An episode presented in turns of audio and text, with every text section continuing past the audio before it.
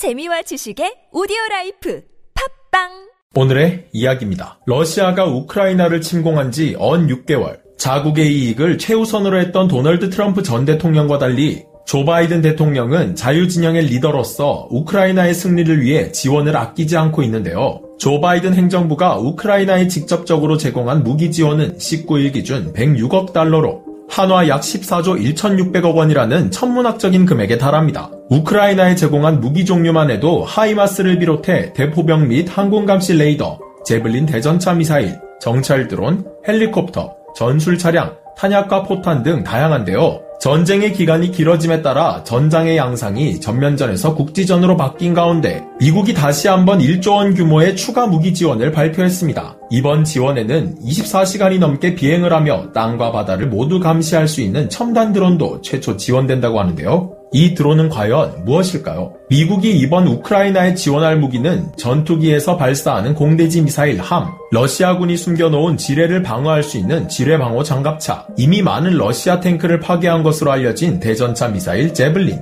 광학 추적 유도 미사일 등을 추가 지원하기로 했는데요. 이 중 유독 눈에 띄는 무기는 정찰 드론 스캔이글입니다. 스캔이글은 미국이 최초로 우크라이나에 지원하는 첨단 드론으로 미 국방부 UAV 구분 체계상 2급에 속하는 중형 무인 항공기인데요. 2003년에 개전한 이라크 전쟁 종전 이후 안정화 작전 단계를 진행하던 미군이 이라크 반군이 설치한 급조 폭발물과 비정규 게릴라전 전술로 인해 난항을 겪자 보잉사에 의뢰해 탄생하게 된 무기입니다. 보잉사는 당시 소형 무인 항공기 개발에 특화된 인시투사와 전략 파트너십을 체결하여 개발에 나섰는데요. 이미 인시투사가 개발한 정찰용 소형 무인기인 시스캔을 기반으로 미군의 요구에 맞게 개발에 나선 보잉 인시투.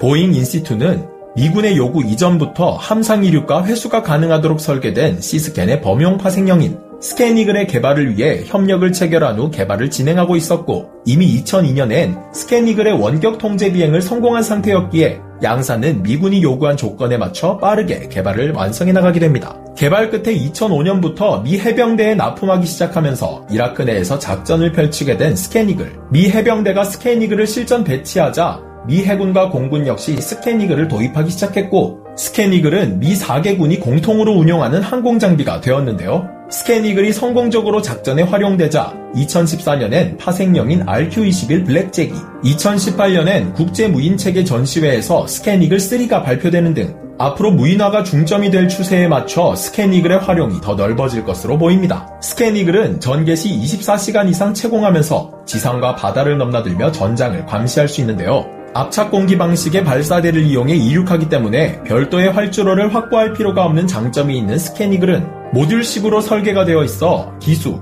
동체, 항전 장비, 주익, 추진 체계를 부분별로 교체가 가능하며 혹한 지역에서 비행하는 경우를 대비해 카뷰레터 히터가 장착되어 있어 쉽게 얼지 않는 등 어떠한 상황에서도 운용할 수 있는 능력을 갖추고 있습니다. 전파 수신 거리는 최대 1500km, 순항 비행 시 90km/h의 속도를 내며 최고 속도 비행 시 126km/h까지 도달하며 상승률 또한 분당 150m에 실용 상승한도 4,880m를 자랑하는 스캐니글은 정보, 정찰, 감시 임무 외에도 특수전 지원, 호위 작전, 해안선 감시 방어, 고가치 자산 방어, 시설 방어 임무도 수행할 수 있는 것으로 알려졌는데요. 탑재 장비를 교체할 경우 고속 무선 음성, 영상, 데이터 중계기로도 활용할 수 있기에 스캔이글이 우크라이나에 지원된 이후 어떤 작전들이 개시될지 그 효과는 어떨지 기대가 됩니다. 총 15대의 스캔이글이 지원되는 가운데 교전이 진행 중인 우크라이나 동부 지역 외에도 항구 도시인 오데사 주변 러시아 함정도 정찰할 수 있을 것으로 판단되는데요. 미 정보당국은 예상보다 길어진 전쟁으로 러시아군의 사기와 전쟁 수행 능력 모두 떨어진 것으로 판단하고 있으며 첨단 무기 위주로 구성된 이번 추가 지원은 러시아군에게 큰 부담이 될 것으로 보입니다. 연이은 크림반도 내의 군시설 폭격으로 러시아의 허술한 방공망 체계가 드러났고 우크라이나는 갈수록 자신감을 얻어가고 있는 가운데 이번 추가 지원으로 인해 우크라이나는 전세를 유리하게 가져올 수 있을까요? 오늘의 이야기 마치겠습니다.